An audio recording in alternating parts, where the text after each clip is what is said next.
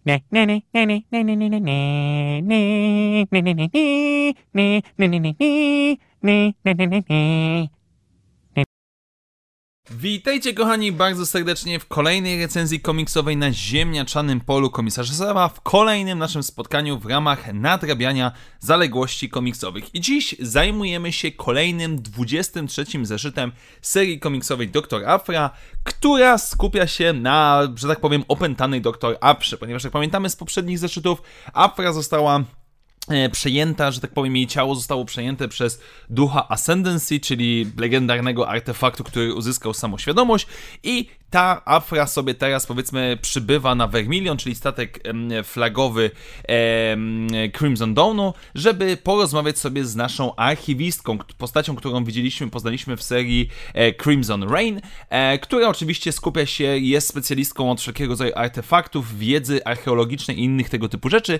No i samo Ascendancy jest jak najbardziej, e, nie Ascendancy, tylko Spark of Eternal, czyli iskierka, iskra, jest zainteresowana jak najbardziej tym, aby posiąść wszelką możliwą wiedzę. No i na ratunek naszej doktor Afrze chce przybić, e, przybyć e, ekipa z, złożona w zdecydowanej większości z jej dziewczyn, byłych kochanek oraz jej ojca, dokładnie rzecz ujmując Sana Staros zbiera Eustasię Oka, e, która była powiedzmy e, wykładowczynią, czy też koleżanką doktora Afry z Uniwersytetu, Detta Yao, która również pojawiła się e, w drugiej serii komiksowej z doktor Afrą e, jako pani magister, która lubi zabijać, Corin Afra, czyli jej ojciec z pierwszej serii komiksowej, no i Ko von Farus. E, jak i również mamy Magnetolwan, który na początku zeszytu potrzebuje nieco przekonywania i Sana Staros używając całej swojej charyzmy e, ku uciesze nastoletnich, powiedzmy wręcz dziewczyn, dookoła udaje się przekonać Magnetolwan do działania. I nasza ekipa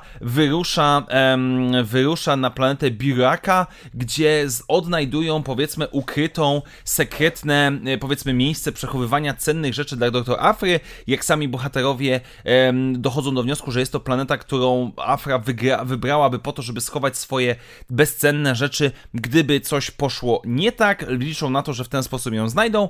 Jednocześnie Just Lucky i mm, Ariola, czyli jego powiedzmy były chłopak oraz e, obecny współpracownik przybywają również na Vermiliona, ponieważ starają się zdobyć informacje od Crimson Dawnu, e, gdzie może znajdować się Afra i jednocześnie samą Afrę spotykają opętaną oczywiście na tym statku, a nasza ekipa kobieca plus ojciec Afry spotykają naszych bardzo starych znajomych, a dokładnie Triple Zero i BT-1, czyli duet zabójczych droidów z inicjatywy Tarkina jeszcze z pierwszej serii komiksowej, który, który ten duet w wersji wakacyjnej, można by powiedzieć, wita naszą ekipę w formie pułapki. I generalnie rzecz ujmując, um, ten zeszyt jest solidnym zeszytem, e, powiedziałbym nawet momentami bardzo dobrym zeszytem upfrowym. Znaczy się, z jednej strony wątek zbierania ekipy, e, która ma uratować, e, złożonej z całej grupki ludzi, którzy no mają generalnie rzecz mówiąc trochę na pieńku z afrą, ale z drugiej strony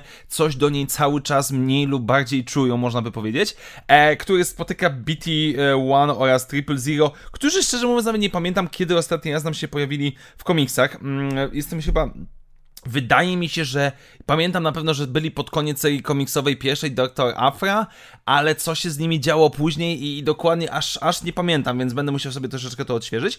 Z drugiej strony mamy, e, mamy Just Luckiego i Ariole, którzy przybywają na Vermilion i tam spotykają Afrę, więc zobaczymy, w którą stronę to pójdzie. Też pytanie, co Iskra chce wyciągnąć dokładnie od archiwistki i w którą stronę to wszystko pójdzie. Oczywiście jest to określone po pierwsze bardzo ładną kreską, po drugie wszelkiego rodzaju rodzaju ciętym językiem, z którego znamy doktor Afrę, e, szczególnie kiedy mamy relacje naszych bohaterów, naszych byłych dziewczyn i jej ojca, którzy próbują rozkminić, jaka planeta, na jakiej planecie może znajdować się schowek a doktor Afry. Więc generalnie rzecz ujmując, cały ten komiks jest afrowy, dosłownie.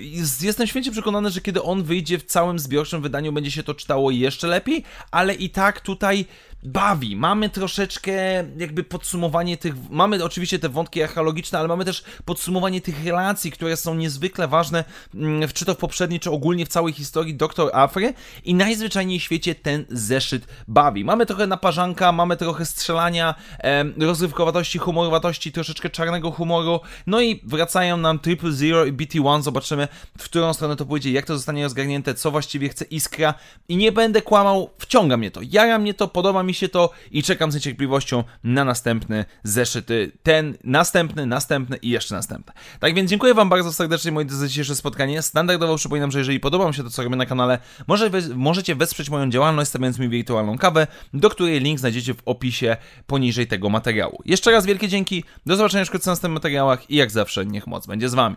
Na razie, cześć!